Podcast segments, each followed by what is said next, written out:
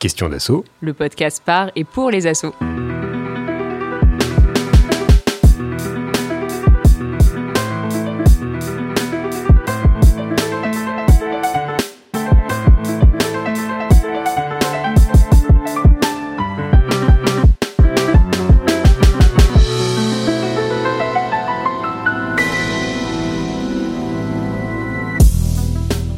Les membres ne restent jamais éternellement.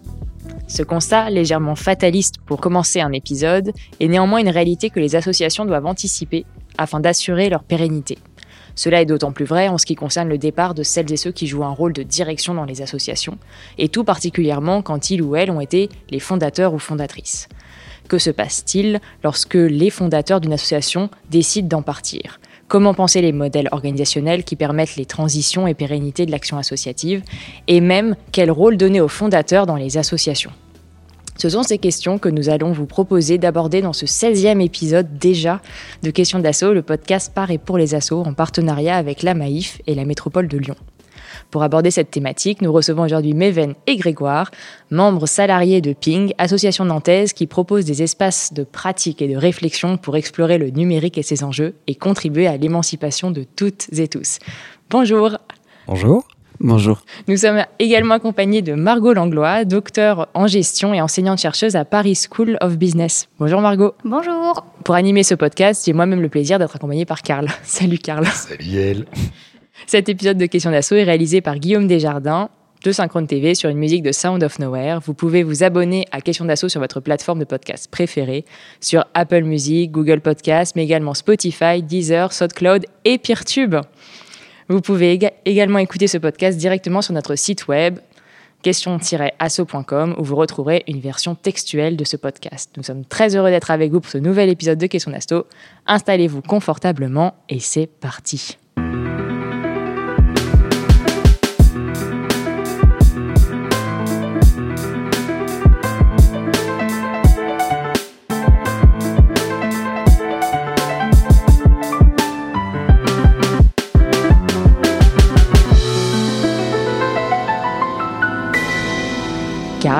C'est ton tour pour l'édito. Merci beaucoup Yael. Si d'habitude on vous parle dans Question d'Asso principalement de développement de l'action associative, aujourd'hui on va aborder ensemble et avec Ping ce qui arrive inévitablement à un moment de la vie d'un bénévole, c'est-à-dire son départ. En l'occurrence, on va ici parler d'un type de bénévole particulier, celles et ceux qui fondent des associations. Bon, il se trouve que ce sujet nous intéresse avec Yael puisque nous avons respectivement cofondé nos associations, le Mouton Numérique et Designer Éthique. Et la question du départ des fondateurs est donc une étape qui nous concerne directement et qui concerne même d'autant plus Yael que moi puisque tu es précisément en train de quitter la direction du Mouton.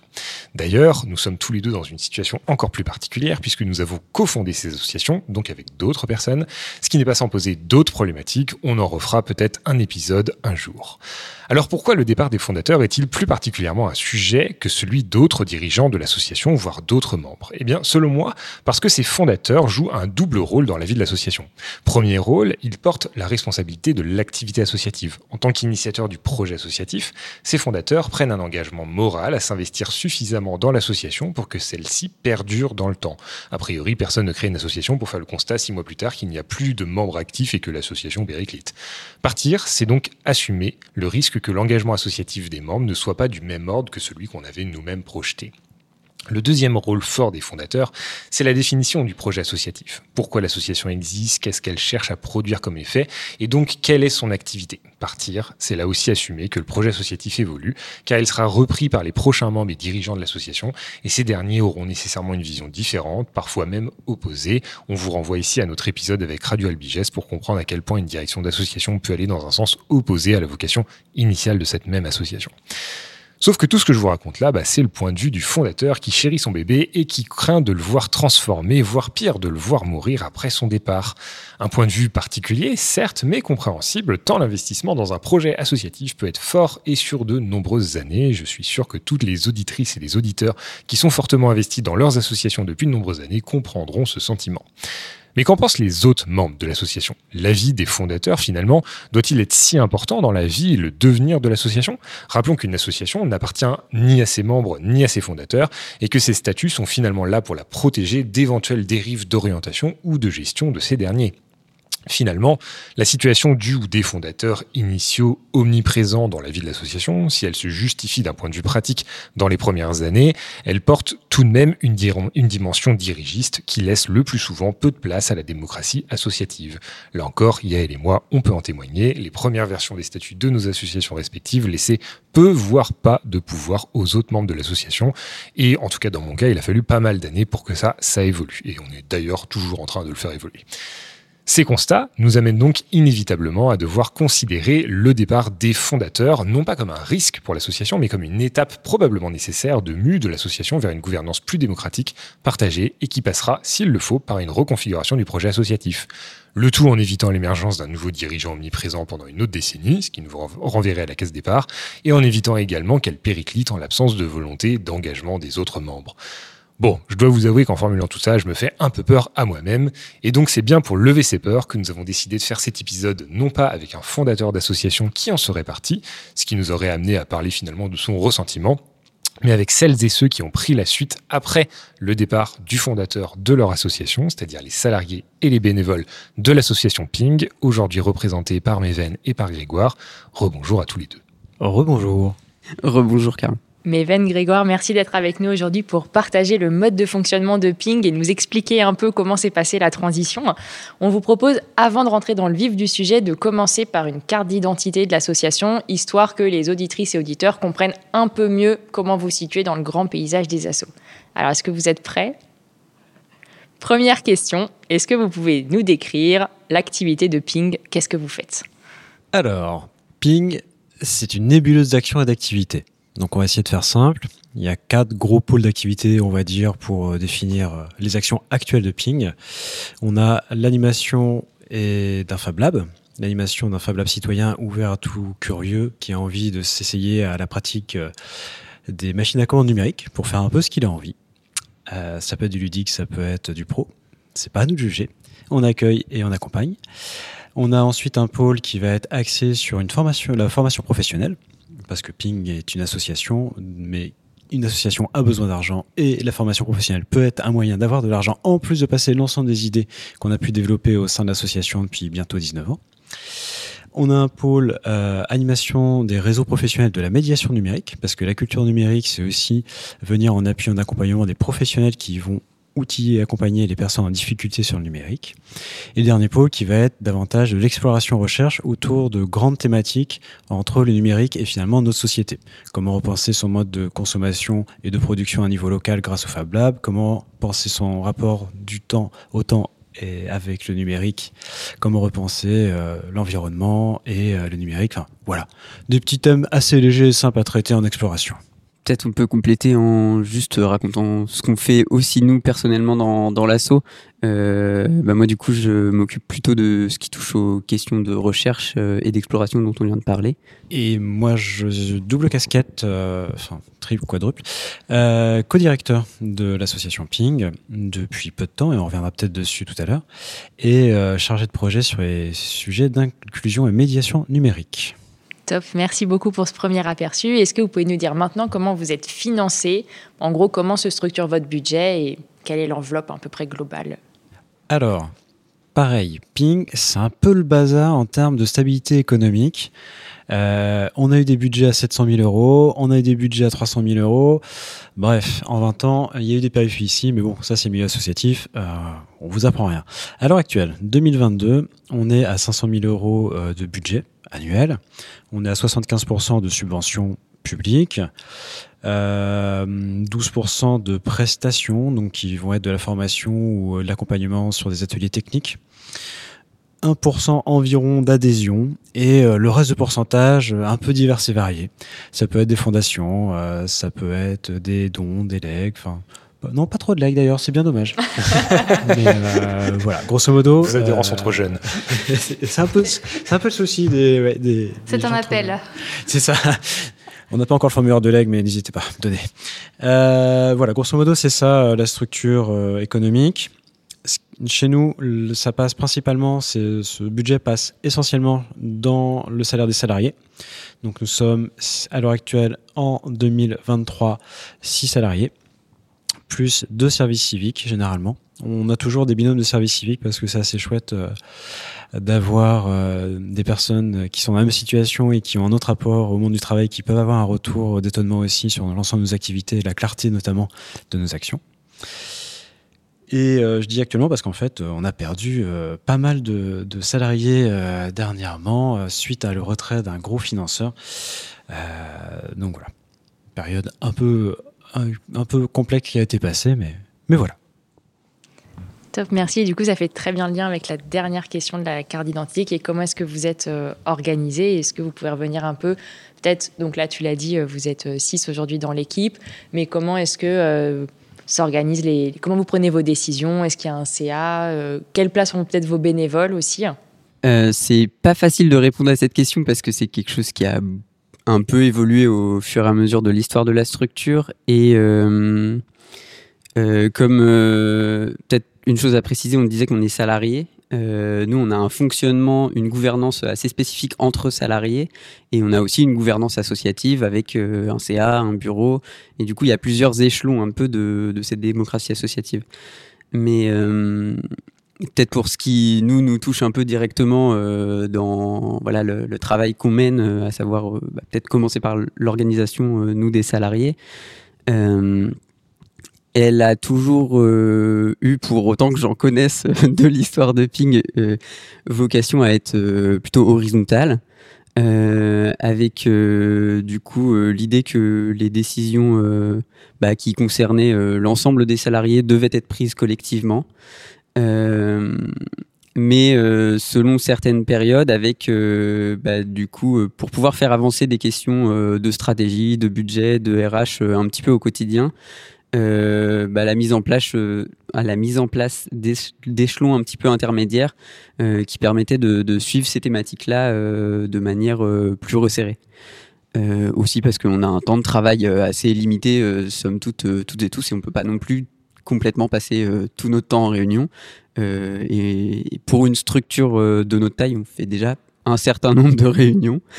voilà, et puis bah, peut-être pour donner des, grandes, des grandes marques, euh, on a eu euh, un fonctionnement en gros euh, à peu près au moment où on arrive avec Grégoire dans la structure, donc il y a quatre ans, qui était plutôt avec cette idée où il y a, on était un, plus grand nombre de salariés, du coup une dizaine.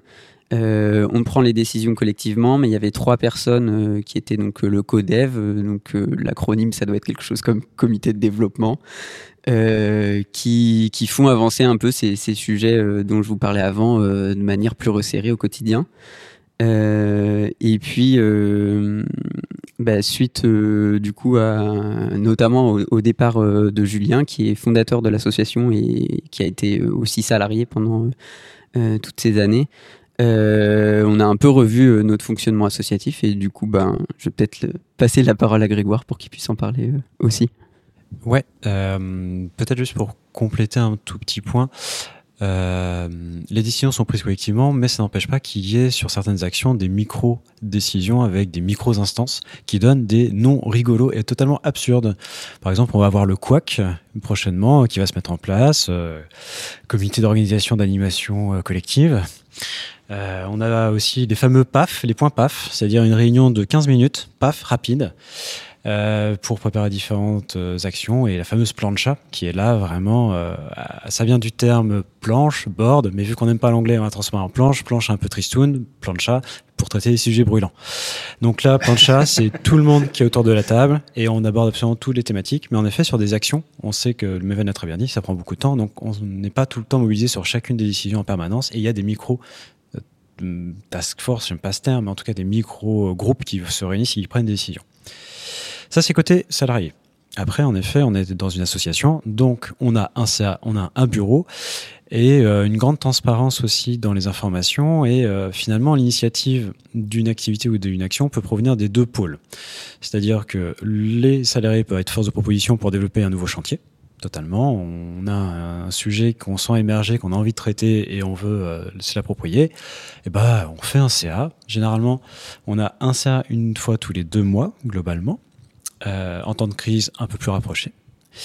et on a testé une, une version une version en distanciel il y a assez peu de temps qui était mince j'ai oublié le nom d'ailleurs un, un flash CA en fait, le principe, c'est là, on n'est pas forcément dans l'échange et la prise de décision, on est plutôt sur de la retransmission d'informations de l'équipe salariée vis-à-vis des bénévoles. Parce qu'ils ont un travail, ils sont occupés, ils peuvent pas s'investir au même niveau que les salariés. Et donc, une fois tous les deux mois, c'était des fois un peu long entre des projets, des demandes de financement, des trucs qui devaient avancer. Donc, pour contrebalancer ce temps-là, on a mis en place ces flash CA qui sont euh, des instances en visio sur une heure, un temps limité, très peu finalement de décisions. On est sur la passation d'informations et on prend les grosses décisions lors du CA présentiel la fois d'après.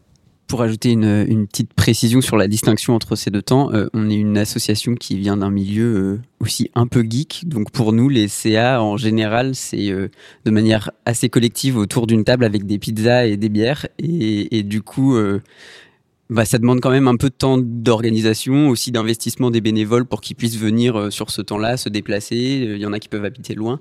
Donc ce, flash CA, c'est aussi un intermède à distance qui fait que des gens peuvent participer peut-être de manière un peu plus rapprochée. Ouais, carrément. Peut-être juste pour avoir une précision, parce que je trouve ça intéressant que vous parliez de bénévoles pour parler de membres du CA, alors que généralement, euh, les bénévoles, on les distingue. Enfin, je sais. Ouais, on a un souci sémantique euh, à Ping entre adhérents, bénévoles, membres. On n'arrive pas à faire une distinction très clairement. Enfin, je, trouve hein, personnellement, tu, peux, tu pourras me contredire sans souci. Mais nous, les bénévoles, c'est des membres de l'association dans le sens ils sont à jour de leur cotisation. On prend le, terme juridique classique. Euh, mais en vrai, les projets de ping sont tellement en partenariat avec énormément de structures qu'on a plein de membres qui sont, enfin, pas de plein de bénévoles qui sont pas forcément membres tout le temps non plus.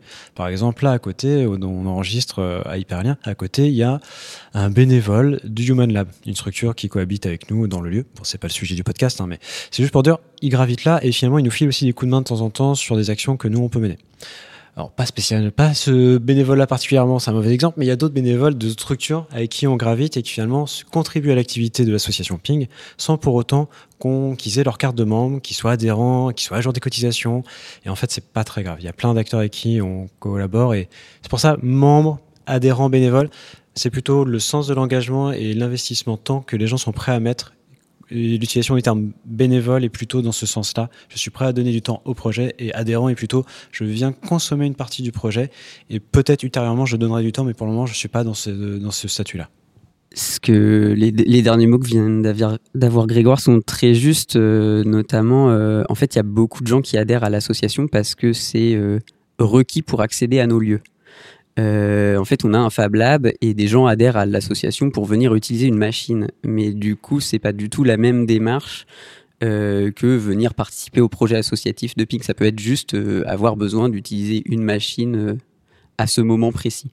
Et, du coup, c'est là où la distinction pour nous est pas forcément évidente entre ben, est-ce que un adhérent est quelqu'un qui contribue au projet associatif ou est-ce que c'est juste quelqu'un qui va venir consommer le lieu. Peut-être un troisième niveau qu'on n'a pas évoqué, c'est le bureau. Alors évidemment, c'est assez classique dans les assos, hein, le triptyque euh, CA, bureau, équipe, salarié. La petite particularité chez Pink, c'est qu'en fait, il y avait un bureau avant un CA. Et euh, c'est au bout d'un moment, euh, le bureau s'est dit, bah tiens, c'est chouette, mais on n'est pas si nombreux que ça, ce serait bien d'élargir. Et euh, d'habitude, c'est plutôt l'inverse. On se dit, il y a un CA de base qui compose euh, l'assaut, enfin en tout cas de, mes expériences. et, euh, et, ensuite, de ce CA naîtra un bureau. Et là, en effet, c'est le bureau qui s'est dit, bah, il nous faudrait une instance plus large pour consulter sur des sujets moins RH et moins gestion en fonction employeur du quotidien et prendre un peu de hauteur et justement avoir une orientation plus politique au sens noble du terme, euh, orientation stratégique pour la structure, mais avec des grands axes de réflexion. Donc le bureau est né a posteriori du CA. Euh, le CA est né a posteriori du bureau, pardon. Ce qui fait justement la transition peut-être avec l'histoire de l'association. Si euh, donc en fait pour le redire, euh, voilà, tous les deux vous êtes là depuis 4 ans. Euh, c'est une association qui a 20 ans aujourd'hui, donc y a eu une vie assez finalement longue pour une association, notamment dans le domaine du numérique, qui a donc été fondée par des membres qui sont aujourd'hui partis. Et donc bah, la, première question qu'on souhaitait vous poser, c'est est-ce que vous pouvez nous raconter un petit peu de l'histoire de l'association, qui l'a fondée, comment et, en fait est-ce que l'association l'association des premiers jours était particulièrement éloignée en termes de modèle organisationnel de celle qu'elle est aujourd'hui Alors, on va essayer de retranscrire ce qu'on a compris de l'histoire de Ping, parce qu'en 19 ans, il y a forcément euh, des récits cachés, des récits vrais, des récits glorifiés. Toujours est-il, le récit caché qui est intéressant, c'est qu'un des y a deux fondateurs, Alexandre Loriot et Julien Bélanger, qui sont très rapides, qui gravitaient dans le monde du numérique. Notamment, il y a un secret caché que nous révélerons peut-être à ce micro, c'était que Julien Bélanger travaillait chez Microsoft. Et il s'est dit, bah tiens, Microsoft, c'est le mal. Si je fondais une association qui travaille sur le numérique libre, basée sur les logiciels libres, et donc la contribution et le partage au plus grand nombre. Donc c'est comme ça, il, il, a fait monde honorable en, en, en, confondant cette association. Et au début, en effet, c'était euh, ces deux personnes-là, plutôt sur du temps un peu bénévole, mais très rapidement, il me semble, ils ont eu l'optique justement d'en faire leur métier et très rapidement sont devenus salariés aussi de l'association. Et donc on s'est retrouvé aussi avec cette double focalisation à la fois de porteur du projet sur son temps professionnel et porteur du sens symbolique en tant que fondateur aussi. Donc on a eu euh, les premières années, donc en 2004. Euh, la, fondation de l'association Ping et qui tournait autour, si je ne dis pas de bêtises, de la création de sites internet pour les structures associatives. L'objectif était de dire, bah, le milieu de l'ESS, ils n'ont pas forcément beaucoup de thunes, et en même temps, les grands groupes qui proposent des sites internet, ils comprennent pas leurs besoins, bah, essayons de mettre des trucs un peu intelligents pour les acteurs locaux. Donc c'était plutôt des sites internet à destination des associations nantaises. Il n'y avait pas une volonté d'expansion, de passage à l'échelle. On était déjà utilisation des logiciels libres pour que ça puisse servir au plus grand nombre il y a quand même déjà à ce moment-là des questions de, de valeur et de sens qui sont très fortes dans la structure. C'est pas juste faire des sites internet euh, pour euh, pour des assos. Euh, c'est quelque chose qui prend un peu la suite bah, des mouvements associatifs, du développement des automédias, notamment à Nantes. Et, et, du coup, ça, ça prend part un petit peu à cette dynamique qui vient aussi des mouvements sociaux. Et donc, comme dans toute vie associative, l'association évolue, change, part sur d'autres champs d'activité. On a pu explorer les arts numériques euh, dans les années 2006, partir sur les Media Lab en 2011. Euh, puis tout d'un coup, il y a un truc qui émerge du côté du MIT, euh, un truc comme les Fab Labs, et on se dit, bah tiens, ce serait chouette d'en faire un, mais pas tout seul. Donc on va voir des écoles de Nantes, on va voir deux, trois acteurs, on essaye de fonder le premier Fab Lab de Ping, parce qu'il y en aura d'autres par la suite. plateforme C dans un magnifique hangar mal isolé, avec un peu d'amiante et des pigeons. Euh, et ensuite, euh, on se met à se dire, bah tiens, la médiation numérique, c'est aussi chouette. Et ensuite, voilà, une vie associative assez classique et traditionnelle, sachant qu'à chacune de ces étapes, justement, l'association aussi grossi a gagné en légitimité, a appris, je pense aussi, euh, le relationnel avec les élus et politiques de euh, Nantes Métropole, du département, de la région, et donc a gagné aussi en visibilité, en légitimité auprès des institutions. Et, si je peux me permettre, quand tu dis l'association a appris, est-ce que c'est justement les deux cofondateurs, notamment Julien, qui ont appris, ou est-ce que c'est déjà une, connaissance, ou est-ce qu'il y a déjà d'autres salariés euh, qui sont là à ce moment-là avec ces connaissances-là? Alors, très rapidement, je crois que de deux, ils sont passés à quatre de mémoire. Et euh, je sais pas si Julien écoutera ce podcast un jour, mais tant pis, je me, je, me lâche. Euh, je crois que c'est dans l'ouvrage de Starhawk où il y a typologie justement des, euh, des, des, personnes dans la construction d'un projet collectif. Julien est un corbeau. Il voit de loin, il voit de haut, il a une idée d'un projet super intéressant, mais dans la structuration, des fois, c'est un peu plus compliqué. Et donc, très rapidement, il s'est ils se sont entourés euh, d'une personne qui est en capacité de structurer le projet, de le cadrer, de le normer, de dire non mais là c'est n'importe quoi, on va redescendre un tout petit peu d'un niveau et ça sera quand même très bien.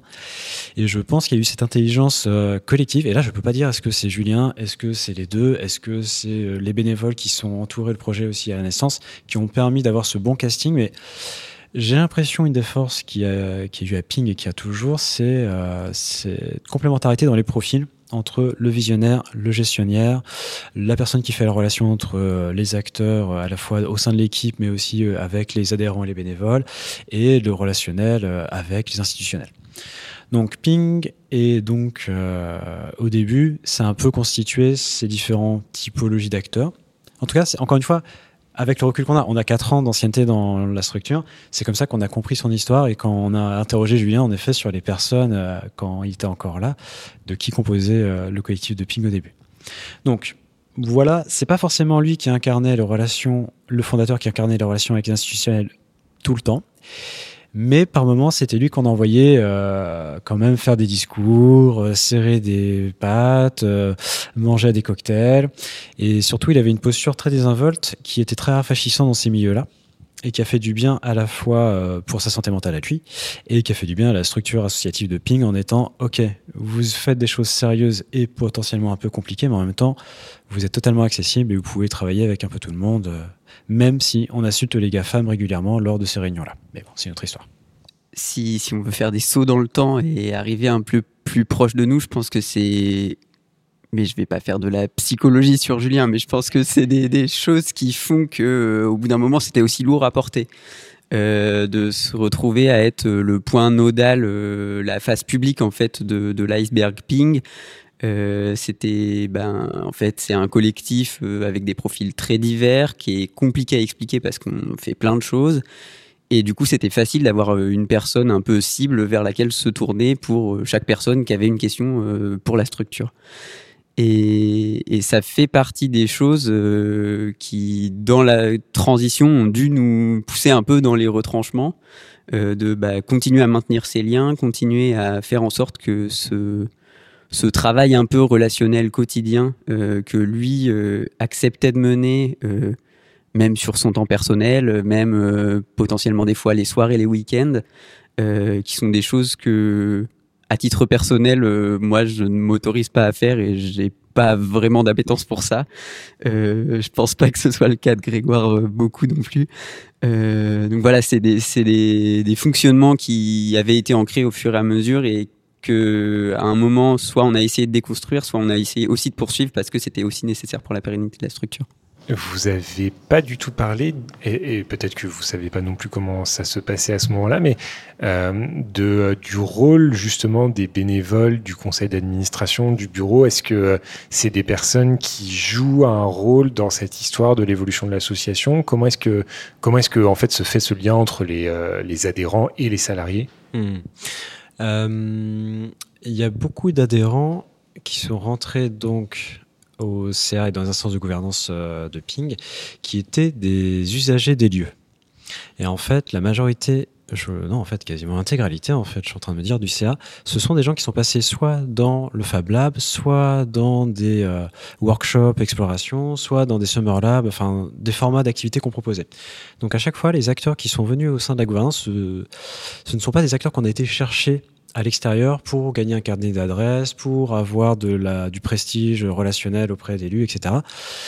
Euh, et donc, ils ont joué un rôle de fait parce qu'ils connaissaient le lieu, ils connaissaient les structures, ils connaissaient le fonctionnement et ils participaient à certains projets justement de la structure. Donc, ils étaient moteurs référents sur certains sujets. Il y en a qui sont parés des sujets Fab Lab, très clairement. Il y en a qui sont, qui des sujets exploration. Et donc, euh, c'est comme ça qu'ils sont montés en fait au CA. C'est comme ça qu'ils sont impliqués, c'est comme ça qu'ils ont contribué au projet. C'était plutôt une forme, je pense, de binôme bénévole salarié un peu, un peu informel et un peu lâche, dans le sens, enfin lâche, souple, dans le sens souple, pas du tout lâche, il, se cachait derrière le salarié, pas du tout, euh, où en fonction des besoins, ils étaient mobilisés, sollicités, ou eux-mêmes se sentaient le besoin de mobiliser les salariés pour construire un nouveau projet. Et donc c'était vraiment du cas par cas, et euh, en fonction des besoins de la structure et des envies des bénévoles. C'est plutôt de cette manière-là. Après, il y a un élément qu'on n'a pas encore évoqué jusqu'à présent, où on n'est absolument pas exemplaire, et euh, il faudrait pas le dire, c'est notre président. Ah, ben on veut savoir. notre président, ça fait quoi? Allez, 5 ans? Non, ça fait 4 ans qu'on a la structure. Ça fait 3 ans et demi qu'il dit qu'il veut partir. Parce qu'en fait, ça fait très, très, très longtemps qu'il est à la tête de Ping. mais je me demande si c'est pas le seul président qu'on a eu. Ah ouais? J'ai un doute. Alexandre? Non. non, parce que quand tu lis les statuts, il me semble qu'ils sont déposés au nom de, de la femme de Julien. c'est vrai. Oui, si tu as raison, c'était Isabelle au début, ouais, exact. Euh, bref, et en fait, on a quand même euh, ce, ce, bénévole euh, président qui n'est pas fondateur, mais qui est plus que moteur quand même dans les activités, et qui a conscience qu'il faut lâcher, qui a conscience qu'il faut partir, et il veut partir. Et en fait, là, c'est plus nous, l'équipe salariée, sur ce moment de transition, parce que euh, tout à l'heure, j'évoquais Hyperlien, c'est un nouveau lieu, c'est de l'investissement massif, c'est euh, des complexités justement en termes de financement et de RH, et nous, on avait besoin de s'habiter là-dessus. Est-ce que tu peux, parce que je pense que c'est un peu structurant pour la suite, peut-être revenir sur, euh, je sais pas, une histoire de ping à travers ces lieux? Ouais, bien sûr. Euh, on, on va essayer de faire court quand même. Plateforme C, premier Fab Lab citoyen à Nantes et un des premiers en France, 2013. L'objectif est encore euh, une fois de démocratiser l'apprentissage des technologies numériques et que tout le monde puisse les approprier, les détourner pour faire ce qu'il a envie. Et là, on agrège justement une communauté bénévole bricoleur. Enfin, bricoleur. Eh, presque un peu ingénieur, je dirais euh, designer ingénieur qui dit bah tiens chouette un lieu de créativité et d'émancipation euh, sans le carcan administratif d'une école. Enfin, je schématise et euh, je vais peut-être froisser les universitaires autour de la table, mais voilà, il y avait plus de liberté de création. Euh, expérimentation, qui s'est fait en lien quand même avec les collectivités territoriales, à savoir Nantes Métropole et euh, la délégation de services publics de l'île de Nantes, où dès le départ c'était transitoire. On vous met ce hangar mal isolé avec de l'amiante et des pigeons pour une durée limitée, en attendant qu'on réaffecte un bâtiment qui arrivera prochainement, tout beau, tout neuf, pour vraiment pousser l'expérience encore plus loin. Bon, bah, le transitoire, il a duré euh, 8 ans? 9 ans? Pas loin de 10. Pas loin de 10 Ouais. Donc c'était un transitoire un peu long.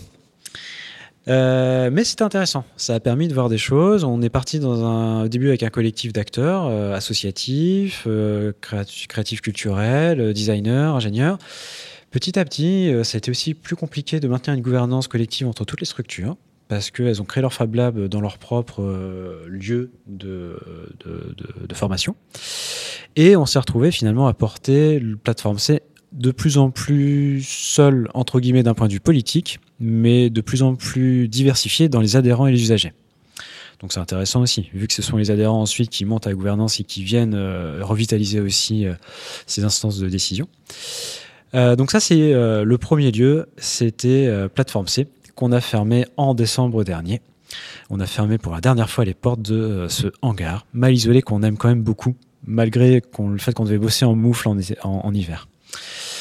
Euh, ensuite, on a euh, développé du côté du quartier du Breil, un quartier politique de la ville à Nantes, un atelier partagé. L'objectif de l'atelier partagé était un peu de reprendre la dynamique des jardins partagés, mais appliqué justement à la notion bah, de bricolage convivial.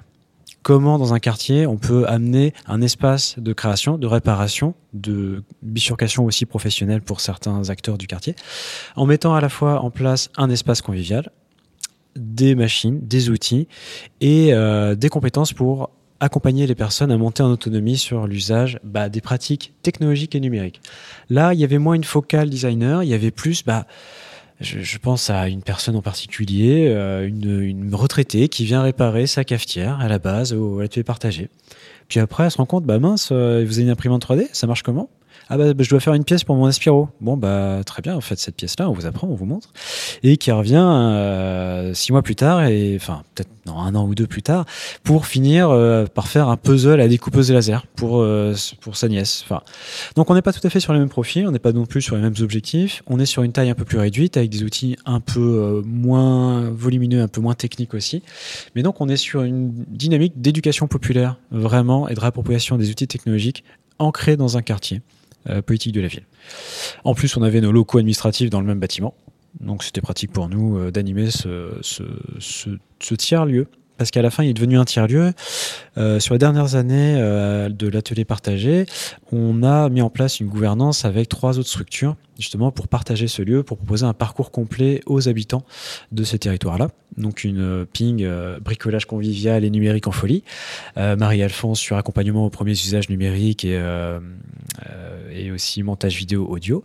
Le coup de main numérique sur l'accompagnement aux démarches administratives en ligne. Et Naga, Feu Naga, une association qui proposait du reconditionnement matériel informatique. Donc on avait un peu un package complet pour les habitants de ce territoire pour avoir en un seul lieu différents services qui a trait à la culture numérique.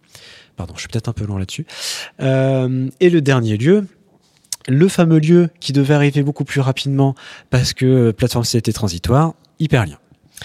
Hyperlien, un projet dont la genèse a donc commencé en 2016 en fait, c'est ça je crois. On en a parlé hier soir parce qu'on a à l'heure actuelle, hier était l'inauguration de ce nouveau lieu. Lieu qui a donné bien des sueurs froides aux bénévoles, aux salariés, parce qu'il a mis ouais, presque 7 ans à émerger. Donc, euh, Mais ça vaut le coup. Et ça vaut le coup, ça vaut totalement le coup. Il ce lieu est magnifique. On y est. Pas, pas, encore assez sale à notre goût. Il va falloir quand même qu'on le crade un peu, mais pour l'esprit Fab Lab. Ouais, mais là, il est neuf, il, est, propre. il est propre, tout à fait. Euh, et donc oui, Hyperlien qu'on a attendu longtemps, qui a, qui a épuisé quand même aussi les équipes salariées parce que il a mis longtemps à émerger de terre. Donc, à un moment, on avait les finances pour, pour l'intégralité du lieu Sauf que le Covid est arrivé, donc le chantier est deux ans mis en pause. Or, l'État qui nous finançait a dit bah non, vous devez dépenser les crédits quand on vous les a donnés, pas deux ans plus tard. Donc on repart en mode ah bon bah on va voir si on y va. Ah et puis finalement le Nantes Métropole nous dit si si on vous soutient à mort euh, et la région nous dit ok aussi. Bon bah on y retourne. Puis finalement la région dit non on vous soutient plus, on vous enlève des sous. Ah bon ok. Et en fait ça a été un jeu de de permanent avec ce projet. Euh, qui a épuisé, donc je disais, les équipes. C'est pour ça aussi qu'il y a une phase de turnover d'une partie de l'équipe qui était plus ancienne aussi. On avait Julien qui avait 20 ans, on avait Charlotte qui avait passé 12 ans, je crois, de mémoire, on avait Maël 10 ans, Mona c'était son premier emploi. Donc on a une génération aussi de salariés qui étaient très moteurs, qui portaient énormément le projet dans leurs valeurs personnelles aussi et professionnelles, qui, euh, qui, qui a passé euh, le relais justement à une autre équipe de nouvelle génération sur la fin de l'arrivée dans Hyperlien. Donc ils sont arrêtés en gros à 2 mètres de la ligne d'arrivée. C'est pour ça que IA était content de faire la fête avec nous pour euh, voir ce lieu ouvert. Et les bénévoles, c'est pareil. En fait, là je parle de l'équipe salariée, mais il y a une période où chaque semaine il y avait une réunion avec le bureau, toutes les deux semaines avec le CA en disant voilà où on en est, qu'est-ce qu'on fait, comment on fait, comment on active les contacts, etc. etc. Donc ces lieux, en fait, ils incarnent aussi la, la vitalité associative euh, de Ping dans ses diversités, dans ses publics et dans justement les partenaires et les personnes impliquées dans ces lieux-là. Parce que j'ai oublié de dire, Hyperlien, c'est pas que l'association Ping, c'est aussi le Human Lab de la page 44 qui travaille sur la question du handicap et Fab Lab comment on utilise un Fab Lab pour améliorer les situations de vie des personnes euh, porteuses de handicap, et euh, la Maison du Libre qui travaille sur le reconditionnement et la promotion des logiciels libres pour que ça puisse servir au plus grand nombre. Donc voilà, ces lieux-là, ils incarnent aussi finalement la philosophie de Ping, comment on le porte à plusieurs, comment on implique différents publics et, acteurs dans ces lieux-là, comment ils s'emparent et détournent les usages aussi de ces lieux, parce que j'ai un peu passé sous silence, il y a certains chantiers qui ont été lancés par des bénévoles euh, spécifiques euh, que nous, on n'aurait pas forcément lancé en tant que salarié. Et donc, c'est chouette aussi de voir le projet croître, naître. Puis après, bah, les bénévoles, ils ont plus le temps, donc ça décroît. Puis un jour, il y a un autre pool de bénévoles qui revient qui dit Mais c'est quoi cette machine dans le fond là? Ça, bah, ça euh, c'est une scène, ça te dit? Ouais, vas-y, on se remet dessus. Et ça repart, et puis ça s'arrête, et puis voilà. Mais ça, c'est chouette. C'est quand même la vie, la vie des lieux. Bah écoute, merci beaucoup. Et justement, ça permet peut-être de faire lien. Je trouve que c'était assez intéressant ce détour parce que finalement, donc Julien, on a compris que c'était euh, quelqu'un d'important dans, dans le récit de, de Ping et dans l'histoire. En fait, c'est précisément à ce moment euh, du passage dans ce nouveau lieu et du coup, j'allais dire aussi de ce moment un peu de crise compliqué avec ces questions de financement, ces retards et cet épuisement que tu as très bien décrit en fait, il va décider de partir. Du coup, est-ce que vous pouvez un peu nous raconter ça? Et en, plus, même là, de ce que tu as dit, au-delà de Julien, c'est pas que Julien, mais en fait, c'est carrément peut-être une équipe salariée qui part. Donc, est-ce que vous pouvez un peu nous raconter ça? Bah c'est, effectivement euh, très lié au lieu. C'est aussi, je pense, euh, lié en partie à la situation de post-pandémie. Euh, mais, mais ouais, pour peut-être revenir à la question de la gouvernance un peu plus spécifiquement, euh, j'ai dit tout à l'heure qu'on avait eu un fonctionnement pendant assez longtemps avec euh, du coup euh, deux, deux deux, strates, on va dire, des, des, salariés qui décident de tout et un codev qui fait avancer un petit peu les sujets plus au quotidien. À la, à la, suite de la pandémie, on se fait accompagner en fait sur notamment la question de la gouvernance euh, et c'est euh, à ce moment-là, en fait, que euh, notamment Julien bah, prend la, décision de, nous annoncer qu'il va partir. Et du coup, c'est aussi un moment bah, intéressant pour nous parce que c'est un moment où on se fait accompagner sur le sujet, donc en fait, on peut traiter directement le sujet et prendre le temps d'y réfléchir et on le fait pas dans l'urgence à l'arrache. Et, du coup, on se pose très concrètement la question de comment on veut continuer à fonctionner ensemble, avec plus une focale sur le fonctionnement interne à l'équipe salariée que euh, sur euh, le, fonctionnement entre ces deux échelles, on va dire CA bureau et salarié. Et du coup, c'est un moment où on en profite pour revoir un petit peu cette histoire de, de codev, puisque en fait, les personnes qui le composent, de fait, vont partir. Et, euh, et du coup, à, se sortir euh, du coup de confinement, c'est à ce moment-là euh, qu'on crée bah, la fameuse plancha, donc qui, qui, devient vraiment là plus seulement une réunion où il y a tous les salariés, mais où on traite un peu tous les sujets. Là, on se dit qu'il y a une réunion spécifique qui va traiter des questions de stratégie, de RH, de budget, et qu'on va le faire ensemble. Euh, et, on efface en fait un petit peu, euh, dans un premier temps, cette, euh, cette, ce double fonctionnement à strat qu'on pouvait avoir avec l'existence du codev. Est-ce que peut-être tu peux nous expliquer comment ça fonctionne, ces réunions plancha? Au sens, parce qu'on imagine qu'au-delà de la réunion, il y a, il y a des règles à l'intérieur qui décident de... Enfin, comment est-ce que ça se passe en fait? Alors en fait, toutes nos réunions fonctionnent plus ou moins sur le même modèle. on est des des férus de documentation. Donc le principe en général, c'est qu'on a un pad pour chaque réunion dans lequel il y a un ordre du jour euh, qui est l'ordre du jour de cette réunion qui est globalement assez fixe dans ses thématiques. Euh, toutes les réunions euh, ont un ordre du jour qui est spécifique. donc typiquement, ben, la plancha, elle parle de RH, elle parle de budget, elle parle de partenariat, elle parle d'un certain nombre d'autres sujets qui sont un peu stratégiques comme ça. Euh, et dedans, bah, chacun des salariés, euh, en fait, on a tous le lien du pad et on compose ensemble euh, l'ordre du jour au fur et à mesure des sujets qui nous viennent et qui nous semblent être importants à traiter collectivement. Et donc, le fonctionnement d'une réunion, en fait, c'est qu'on reprend cet ordre du jour en projetant le pad. Il y a toujours quelqu'un qui fait de la prise de notes. et puis, ben, on traverse, on échange. En fait, chaque personne qui a mis un point le présente, on en discute. Euh, quand il y a des décisions à prendre, euh, ben, on se donne des modes de décision qui ont un peu varié au fur et à mesure de, de l'époque, enfin des différentes époques de ping, mais globalement ça tourne euh, autour de procédures liées au consentement en général. et voilà un petit peu le, modèle en fait de, de, comment fonctionnent les réunions. Et pour revenir à cette histoire de, on décide de supprimer euh, le codev entre guillemets. Euh, assez vite, en fait, on se rend compte euh, du coup que ce qu'on disait avant, en fait, bah, il y avait un travail un peu souterrain qu'on n'avait pas trop mesuré, qui est tout un travail dont on parlait avant, qui est le travail de Julien en fait, qui était de parler à plein de gens tout le temps, de plein de choses, et qui est un truc qui est difficilement mesurable en fait et, que si on n'a pas euh, cette personne visible ou en tout cas ce, ce truc dont les gens à l'extérieur de Ping interprètent que c'est lui qui décide, et eh ben en fait euh, c'est compliqué. Euh, et du coup, à ce moment-là, on se dit, ok, ben on va essayer de trouver une manière de pallier à ça. Euh, et c'est à ce moment-là qu'on crée euh, ce qu'on appelle du coup la codirection. Euh, Grégoire disait qu'il est le codirecteur avec une, autre personne qui s'appelle Cécile. Donc cette codirection, bah, je, laisserai la parole à, Grégoire pour qu'il puisse nous expliquer un peu son, sentiment et ce que ça veut dire pour lui. Mais globalement, au moment où on se, on se dit qu'on va créer ça, l'idée c'est qu'on est bah, du coup, une personne euh, ou un duo euh, qui soit un peu identifié sur euh, ces questions de stratégie, de partenariat pour l'extérieur, qu'on va continuer à les discuter collectivement parce que le fonctionnement de la structure, il doit être horizontal, mais que effectivement, on peut pas demander à nos interlocuteurs de connaître absolument tous les salariés de Ping et l'étendue de leurs prérogatives.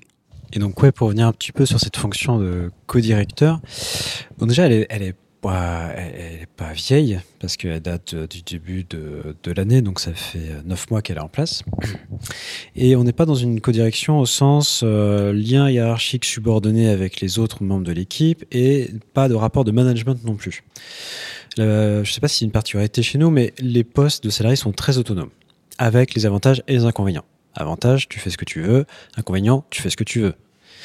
Donc, euh, le rôle de la codirection n'était pas de dire aux gens, tu fais ça, tu fais ci, c'était à la limite de venir en appui quand une personne éprouve le besoin justement de venir en parler. Bah tiens, j'ai un doute, j'arrive pas à savoir est-ce que je cadre bien mon projet, est-ce qu'il faut que j'invite tel partenaire, est-ce que tu penses que tu as mis bon? Et plutôt avoir un rôle ressource auprès de l'équipe quand la personne en ressent le besoin. Euh, Meven parlait en effet aussi d'un visage vers l'extérieur. Là, en effet, on est plutôt sur euh, une bicéphalie euh, vis-à-vis -vis de l'extérieur. Euh, mais c'est pas, je nuancerais dans le sens où chaque partenaire stratégique propre à un projet d'un salarié, c'est le salarié qui va le gérer. Très clairement, Meven va travailler en lien avec les écoles d'archi et de design. C'est pas moi, en tant que co-directeur, que je, qui va faire le rendez-vous. Il est bien maître quand même de ses relations et il connaît beaucoup mieux le sujet de son travail que moi. Par contre, un acteur extérieur qui n'a pas une porte d'entrée clairement identifiée sur un projet spécifique de ping, en effet, c'est Cécile et moi qui allons prendre le lien qui va prendre la tâche. Relation institutionnelle, collectivité territoriale, qui peut être aussi un peu vaste et variée, ça va être plutôt en effet Cécile et moi qui allons faire cette interface en disant nous on connaît l'intérieur de Ping, on sait comment ça fonctionne, on sait vers qui on peut réorienter en interne. Ok, c'est nous la porte d'entrée. Et on joue ce rôle aussi de SAS dans certains cas. Des fois, on garde ce rôle d'interlocuteur privilégié pour faciliter et fluidifier euh, les échanges. Et d'autres fois, on réoriente directement vers le salarié concerné quand on sent que Bon, il n'y a pas besoin que ça passe par nous. Euh, ça va rouler tranquille. C'est un partenariat de confiance. Il n'y a pas de risque pour les collègues. Il n'y a pas de loup masqué non plus derrière. Donc, on peut y aller travailler en confiance. Mais sinon, voilà, on est un peu euh, ce visage extérieur, mais pas tant que ça. Enfin, extérieur que pour ceux qui ne connaissent pas la structure. C'est plutôt ça dans ce sens. Euh. C'est neuf dans le sens où bah, ça se construit aussi et on peut rajuster en permanence. De toute façon, la gouvernance, ça ne peut pas être quelque chose de figé. Enfin, je, personnellement, je suis convaincu que ça ne peut pas être quelque chose de figé. Il faut en tout le temps de littératie euh, dans les modes de décision et les prises de décision. Et donc, ça va peut-être encore évoluer. Donc là, on est en 2023. On tourne là-dessus. Revenez dans un an. On verra si c'est toujours pareil. Et je me permets une question parce qu'en en fait, on a abordé là, le, départ de votre fondateur, mais c'est toujours d'un point de vue très fonctionnel. Vous n'avez pas du tout parlé de, de, l'émotionnel. Or, quand même, en général, quand on a un fondateur qui parle, il y a quand même un truc émotionnel qui se joue et identitaire aussi. Je, alors, je donne mon point de vue. euh, C'était une surprise en fait. Ça a été annoncé, euh, en effet, ça a été travaillé suite à un travail sur la gouvernance, comme l'a dit Meven, mais la conclusion n'était pas qu'il fallait qu'il parte. Et donc, c'est un cheminement mental qu'il a fait, et donc ça a un peu séché l'équipe. Enfin, en tout cas, moi, je l'ai perçu comme ça. Euh, donc grosse surprise, incompréhension, mais pourquoi euh, Voyons, euh, le projet est quand même chouette. Oui, Hyperlien, c'est un peu dur, mais ça va être chouette. Et donc, en fait, euh, très rapidement, on commence à se poser la question pourquoi est-ce que c'est notre relation qui est pas bonne Est-ce que c'est la gouvernance qui tourne pas Et en fait, bah, on discute avec lui. Et en fait, euh, on, je sais pas si ça, ça devrait devenir un adage. Hein. On sait quand on rentre à Ping, mais on sait pas quand on le quitte. Hier, c'était inauguration.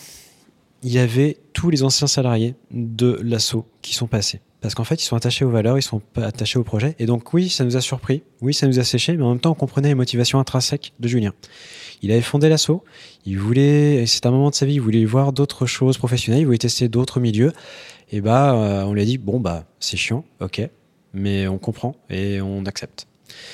Donc, ce qui fait que ça a été surprenant, un peu dur, et en même temps, vu que les rôles étaient quand même bien répartis, on n'était pas non plus sur une gouvernance euh, euh, verticale. Méven parlait du triptyque, et en effet, c'était vraiment un triptyque. On avait une personne, Julien, vision lointaine, une personne qui structurait, une personne qui assurait aussi la gestion administrative. En fait, ce, ce trinôme se complétait plutôt bien. Et donc, quand Julien est parti, bah, on s'est dit, ok, on va juste essayer de garder la relation institutionnelle. Les, autres salariés avaient suffisamment euh, travailler avec Julien pour être passeur aussi des valeurs et de la vision du projet de l'association. Et c'est pas comme si on enlevait la tête. C'est plutôt comme si on enlevait une partie du visage de Ping que les gens de l'extérieur voyaient, mais le lobe droit et le lobe gauche du cerveau, ils étaient toujours fonctionnels. Donc voilà, ça c'est un peu mon ressenti, et à tel point qu'en fait on l'a pas remplacé. Dans les fiches de poste, quand Julien est parti, on l'a pas remplacé On n'a pas dit, tiens, il faut qu'on recrute quelqu'un d'autre qui avait le rôle de Julien. Déjà parce que c'est impossible. On s'est dit, en 19 ans, il a fait sa fiche de poste. Enfin, en 18 ans, 17 ans, 17 ans, il a fait sa fiche de poste. Impossible de mettre un, un autre Julien. Et de toute façon, ça n'a pas de sens. Donc, ça a facilité aussi la passation. On s'est dit, de toute façon, on remplace pas euh, Julien. Il, son poste est très particulier. Ses relations étaient très particulières aussi avec les élus, avec euh, tout le milieu, euh, l'écosystème nantais, parce qu'il avait travaillé depuis de longues années. Et personne n'aurait pu reprendre ça aussi bien que, enfin, que lui. Donc voilà, c'est, donc, ça répond à moitié à ta question, mais émotionnellement, bah, en fait, ça s'est plutôt bien passé et on le voyait régulièrement aussi revenir dans les locaux. Il a mis ouais quelques mois à enlever les derniers cartons sur son bureau. Euh, il nous emprunte et, euh, de régulièrement nos consoles techniques pour la prise de son. Donc voilà. Il y a... Et il est pas très loin maintenant. Ah non, il est pas très loin. En plus, il, alors il est pas très loin géographiquement et pas très loin professionnellement. Il travaille à, à FM, une radio associative nantaise avec qui on a des liens aussi. Donc, il n'a pas rejeté en bloc le projet il est toujours, on le croise régulièrement. Ça s'est fini de façon vraiment très agréable et euh, sans qu'il y ait de sentiment de trahison non plus. Euh, en tout cas de ma part. Euh, donc voilà. C'est que mon ressenti, donc je vais peut-être laisser mes veines partager le sien. Non, mais je pense qu'on a des, des, ressentis très proches en fait. Il, est parti, bah oui, c'était ça, ça procure un certain nombre d'émotions aussi un peu de, tristesse parce que bah en fait on partageait plein de choses. Enfin c'est pas juste euh, qu'il avait fondé l'assaut, c'est que euh, en fait Ping c'est une structure qui est très attachée à ses valeurs, dans laquelle on met beaucoup de nous aussi individuellement. Euh, chacun dans nos postes en fait une grosse partie de, du travail qu'on fait, je dirais vient du dehors du travail en fait. C'est les, nos idées, une partie de, de ce qui nous anime qui passe là-dedans. Euh, et du coup, forcément, euh, bah, le fait euh, que lui parte, c'était une petite partie qui reprenait aussi. Et peut-être que bah, nous, en apportant d'autres d'autres bouts et puis aussi plein de choses qu'on partageait avec lui, on le continue d'une manière différente. Et ça a pas, je pense pas que ça ait ni euh, transformer radicalement la structure, euh, ni euh, ouais, était particulièrement un fait émotionnellement marquant pour tout le monde. Et peut-être pour compléter, euh, euh, donc justement, euh, bah, tu, citais les, la question des valeurs. Ou, tout à l'heure, Grégoire, tu parlais de la vision. Est-ce que donc depuis qu'il est parti, est-ce que vous avez l'impression que les valeurs ont évolué, que la vision a un peu bougé? Est-ce que vous avez un peu changé vos activités, ou est-ce que il y a vraiment une continuité? Est-ce qu'il y a eu un avant et un après, Julien? C'est une très bonne question. J'ai pas l'impression que ça ait tant que ça bougé. Euh, par contre, peut-être que tout à, tout à l'heure, Grégoire parlait de la désinvolture de Julien et de la manière avec laquelle il était capable bah, d'arriver dans une réunion euh, très institutionnelle euh, avec un t-shirt fuck off Google et en étant très direct avec ses interlocuteurs. bah après, c'est plus propre à nos tempéraments, mais on a beau parfois penser exactement la même chose, peut-être qu'on va pas le dire tout à fait de la même manière aux interlocuteurs qu'on a en face. Après voilà, c'est plus des positionnements euh, là qui restent, euh, je dirais, intimes et personnels et plus liés à nos personnalités que euh, des, des, gros changements sur le plan des valeurs ou de, de l'ADN de, de, ce qu'on met dans la structure. Je sais pas ce que tu en penses. Ouais, non, si, si, je te rejoins totalement. Je pense qu'on a peut-être perdu, par contre, un peu de, de légèreté, de grain de folie. Je me pose la question, mais c'était le tempérament de Julien aussi qui a amené ça. Hein. Euh, et je sais pas, est-ce que c'est situationnel? Parce que aussi nouveau lieu, donc enjeu de représentation, visibilité politique, ancrage dans un nouveau quartier, nouveaux partenariats, etc. Ou est-ce que c'était vraiment aussi bah, le savoir-être de Julien qui, euh, ouais, il te fait un schéma incompréhensible, ça le fait marrer, euh, il, il, il, ah, il, insulte à, demi-mot euh, le financeur qui est dans la salle. Euh, enfin, non, pas à demi-mot, j'exagère. Mais en tout cas, il détourne les codes traditionnels de, la relation avec le financeur. Et euh, donc, je pense pas que le sens du projet est globalement. En fait, d'un point de vue projet, non, je, je, je dirais pas qu'il y a un avant et un après. D'un point de vue légèreté et grande folie, peut-être. Mais est-ce que c'est dû à la personne ou à la situation? Impossible de le savoir pour le moment. Et euh, vous avez tous les deux plusieurs fois mentionné la vision lointaine qui portait. Et de ce point de vue-là, comment est-ce que, parce que donc dans dans l'évolution de votre modèle organisationnel que vous nous avez présenté, vous nous avez surtout expliqué comment est-ce que vous gériez l'association au quotidien euh, sans lui. Comment est-ce que vous, avez géré cette question de vision lointaine? Comment est-ce que vous projetez l'association euh, dans les futures années maintenant que c'est plus lui qui le fait? En, gros, il nous a contaminés. Il avait le virus du libre, du bidouillage, et au début, tu rentres à Ping, bah, t'es curieux. Et au fur et à mesure, tu apprends de cette culture partagée, tu la fais tienne aussi, tu la changes, tu changes cette culture commune aussi en apportant ta personnalité et donc tes marottes aussi euh, au sein du collectif. Et donc finalement, cette vision-là, dans les valeurs, il y a une continuité. Tu apprends à côté des autres et donc tu fais tiens certains des valeurs euh, collectives. Alors dit comme ça, ça fait bizarre. On dirait un gros truc euh, un peu communiste, euh, très. Il n'y a pas de, il a pas de commissaire politique du tout à Ping. Euh, on a juste interdiction d'utiliser les GAFAM, sinon on brûle sur place. Mais à part ça, on n'est pas vraiment là-dessus. et donc finalement, sur la vision stratégique, pour moi, il y a deux choses. Il y a la vision des valeurs, où en effet, il était moteur, mais il a réussi à contaminer tout le monde. Et il y a la vision stratégique qui était là portée par le triptyque du codev. Et finalement, la vision stratégique, elle a été conservée. Elle a été transmise. On a des personnes qui sont en capacité de repérer, OK, si on fait telle action, il y aura telle conséquence, telle conséquence, il faut amener tel acteur à cet endroit-là, et donc on y va de cette manière-là. Ça, l'a conservé. Et la vision politique, de vision de changement de société, elle est incarnée un peu par tout le monde, et on a quand même, de façon informelle, je suis désolé de te la prendre, mes veines, mais tu as aussi un peu repris ce flambeau. Euh, un peu, euh, tu, tu, es un peu la personne qui va chercher les signaux faibles euh, dans les écrits, qui va interpeller l'équipe en disant j'ai lu un truc super chouette là-dessus, euh, ça a l'air trop fou, faut qu'on en parle. Et en fait, bah ouais, indirectement, sans avoir vraiment l'aura et l'héritage de Julien sur tes épaules, il y a un petit peu cette mission de veille, à mon avis, que tu peux incarner, mais qui est aussi plus partagée par l'équipe que ça a pu être euh, auparavant, je pense. Quand je suis arrivé dans la structure, euh, euh, il y avait ce truc où, effectivement, moi, je discutais beaucoup avec Julien parce qu'on avait beaucoup en commun aussi en, en termes d'idées, d'échanges intellectuels. mais qu'on est d'une génération assez éloignée, mine de rien, et que euh, bah, en fait, il avait vécu tout un tas de choses que nous n'avons pas vécues, ou la plupart des salariés, euh, même encore actuellement dans la structure. Euh, et ça nous a beaucoup nourris.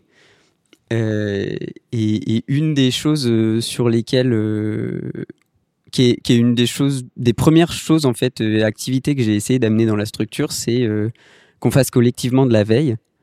C'était pas forcément lié ou pas euh, à quelque chose que j'aurais perçu du départ de Julien parce que c'était bien avant et parce que ça s'est pas posé comme ça, mais euh, bah, il se trouve que effectivement c'est question de prospective, de essayer d'aller voir un peu euh, ce qui va se passer loin. Moi, c'est des choses qui me nourrissent et qui font partie de mes pratiques au quotidien. Et qu'on faisait un peu tous de manière un peu informelle et sur lesquelles j'ai aussi essayé d'apporter de la méthode.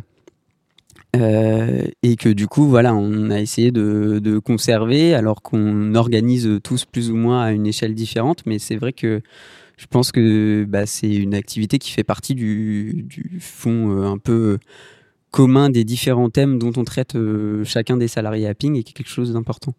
Bah, merci beaucoup. Je pense qu'on peut passer à la question d'expert.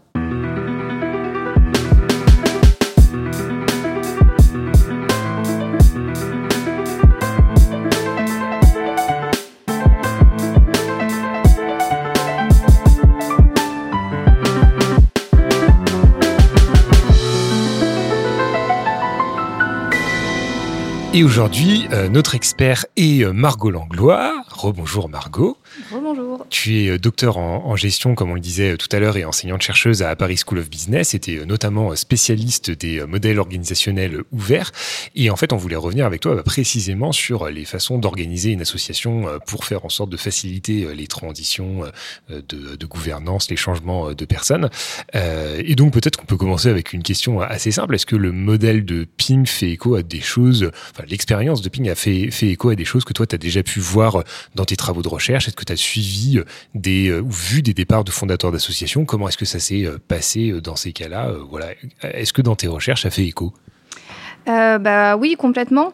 Euh, alors peut-être, euh, ça me semblerait important qu'on revienne un peu sur euh, sur la définition de ce que c'est en fait euh, le rôle de fondateur, parce qu'il y a quand même eu, même eu pas mal de recherches là-dessus. alors c'est vrai que c'est plus sur le, le, fondateur de façon générale et sur les entreprises, mais il y a quand même pas mal de choses qui sont quand même communes entre les assos et les entreprises sur bah, ce rôle spécifique de, de fondateur. bon, on en a parlé, un fondateur, ça peut être un fondateur, une fondatrice ou un groupe de fondateurs et de euh, c'est quelque chose qui n'est pas défini par la loi, euh, comme ça peut être le cas par d'autres rôles, par exemple la présidence, la propriété. Donc ça veut dire que euh, on n'a pas d'autorité structurelle ou de rémunération particulière parce qu'on est fondateur ou fondatrice. on en a parlé, c'est un rôle d'architecte finalement initial de l'organisation. Donc ce qui veut dire aussi que cette qualité en fait d'être fondateur, fondatrice, elle est autoproclamée ou alors elle est reconnue par l'extérieur. et donc effectivement, c'est davantage une question de légitimité, notamment auprès euh, du collectif qu'on a commencé euh, à fonder avec euh, effectivement son association. alors, le rôle de fondateur, normalement, il est censé euh, s'arrêter quand l'organisation devient réellement opérationnelle. Euh, mais en fait, ce qu'on s'aperçoit dans la recherche, c'est que son influence, elle peut persister. Alors notamment quand il ou elle assume euh, d'autres fonctions dans l'organisation avant ou après le début des opérations, c'est assez fréquent finalement, bah, par exemple dans une asso, qu'un fondateur devienne président ou devienne effectivement directeur général. et effectivement en général, on reste quand même sur des échelons assez supérieurs de l'organisation. Euh, ou ça peut être aussi un administrateur, mais bon, voilà, il y a quand même généralement toujours un, lien. Euh, et justement sur cette question du fait que ce soit autoproclamé, euh, c'est marrant parce que donc euh, moi dans ma thèse j'ai notamment euh, étudié WeShare euh, et dans WeShare il y a eu pas mal de débats sur deux personnes qui se sont en fait auto désignées comme fondateurs fondatrices. Euh, et en fait au sein de la communauté ça a vraiment posé problème et, et des conflits parce que parce que le titre n'était pas considéré comme légitime, ils n'avaient pas créé l'association, ils ont contribué à sa croissance parce qu'ils ont pris en charge des gros projets ils ont collaboré aussi beaucoup avec des personnes de la sphère politique. Euh, et, et, ils avaient aussi un rôle majeur dans les relations de l'association avec les médias. Et je pense que c'est aussi pour ça qu'ils se sont euh, finalement attribués ce rôle. Parce que, ben, on en a un petit peu parlé, mais c'est vrai que bah, sur l'influence des fondateurs et des fondatrices, ce qu'on voit quand même en recherche, c'est que de façon générale, le fondateur ou la fondatrice jouit d'une image particulière, peut-être plus légitime, notamment auprès des parties prenantes externes en fait. Euh, donc c'est vrai que ça peut être aussi euh, quelqu'un qui va plus facilement aller euh, trouver de l'argent auprès d'investisseurs. Euh, c'est le visage généralement en fait euh, de, de l'organisation comme vous l'avez expliqué finalement sur Julien, c'était ça aussi. Euh, donc effectivement, ça va être vraiment le point de, référence surtout parce que c'est aussi souvent quelqu'un qui va être visible. Euh, et puis euh, euh d'autres éléments aussi importants sur le, le, le fondateur, euh, c'est que en général, la personne qui fonde euh, une association, une organisation en général, il va un peu imprimer sa marque. il va définir comment elle va se structurer au départ, quelle est sa vision justement. c'est lui aussi ou elle qui va insuffler euh, la culture d'entreprise euh, enfin, ou culture d'association, de, de, euh, les valeurs, on en a parlé. Hein. Euh, donc effectivement, il y a un rôle aussi identitaire qui est super fort en fait de la part du, du fondateur. Euh, et puis du côté du fondateur aussi, on a quand même en général un, un engagement psychologique assez fort. Bah, t'en parlais, euh, Carl, dans le, le, le, le, début de ton intro, hein, le côté euh, c'est mon bébé, euh, mon engagement, la volonté qu'il y ait finalement une, une, continu, une continuation. Et clairement, c'est lié à l'ego et à l'autoréalisation des fondateurs, d'où aussi le fait que parfois certains ont du mal à, à partir de l'organisation. Euh, pour donner aussi un exemple sur ce truc d'image, euh, moi je pensais à, à, Jimmy Wells, le fondateur de Wikipédia, Euh, il est toujours au board aujourd'hui, euh, mais euh, il a voilà, il, bon, il participe aux réunions de board, mais ça s'arrête là. Mais par contre, s'il y a quelques temps vous étiez sur sur Wikipédia, vous avez pu voir qu'il y avait la campagne de, de dons et que c'était écrit Jimmy Wells vous demande de l'aide. donc voilà, il est encore finalement cité dans la levée de fonds. C'est encore le visage de Wikipédia, alors que finalement il a un rôle très minime depuis depuis très longtemps. Et puis, vous évoquiez effectivement hein, le fait que finalement, euh, tôt ou tard, euh, chaque membre de l'organisation va en partir. Bah, c'est le cas aussi des, fondateurs. Hein. Euh, tôt ou tard, le fondateur ou la fondatrice quitte l'organisation, volontairement ou non. donc, effectivement, c'est un vrai sujet. alors, par rapport à mes, à, aux recherches que j'ai fait et notamment à mon travail de thèse, moi j'ai eu effectivement deux cas d'organisation où j'ai pu toucher à cette question du départ des fondateurs, soit la voir directement, soit que ce soit quand même un, gros élément euh, dans la vie de l'organisation. Euh, mais euh, là où c'est marrant par rapport à ce que moi j'ai pu observer, c'est que ben, moi en fait j'ai vu que des cas où les fondateurs ont été poussés vers la sortie par les membres. Donc c'est un peu particulier. effectivement, aussi pour, euh, pour donner un peu de contexte, les deux, deux assos que j'ai euh, que j'ai étudiés, donc euh, WeShare et puis l'autre qui est anonymisé dans ma thèse qui s'appelle M21S, ce sont des organisations ouvertes. Ça colle aussi pas mal avec, avec Ping, hein, qui visiblement a, comment dire, résonne avec les cultures du libre et de l'open source. Donc, c'est-à-dire que dans ces assauts-là, on va fond valoriser tout ce qui est participation, transparence, on va donner une forte autonomie euh, aux membres. Et effectivement, l'autocratie, c'est censé pas être très compatible avec euh, ces, ces, modèles euh, organisationnels ouverts. Donc, peut-être pour raconter un petit peu ce que, ce que j'ai vu, parce que je pense que c'est ce qui nous intéresse. Donc, en fait, au sein de M21S, j'y ai pas assisté, mais on m'a raconté. Le fondateur prenait beaucoup de décisions tout seul. Il était aussi le président. Et en fait, euh, lors du AG, euh, les membres euh, ont demandé à changer de modèle organisationnel pour mieux incarner leurs valeurs. Alors en particulier, cet assaut-là, ça, historiquement, c'était l'assaut qui portait vraiment tout ce qui était autour de l'entreprise libérée.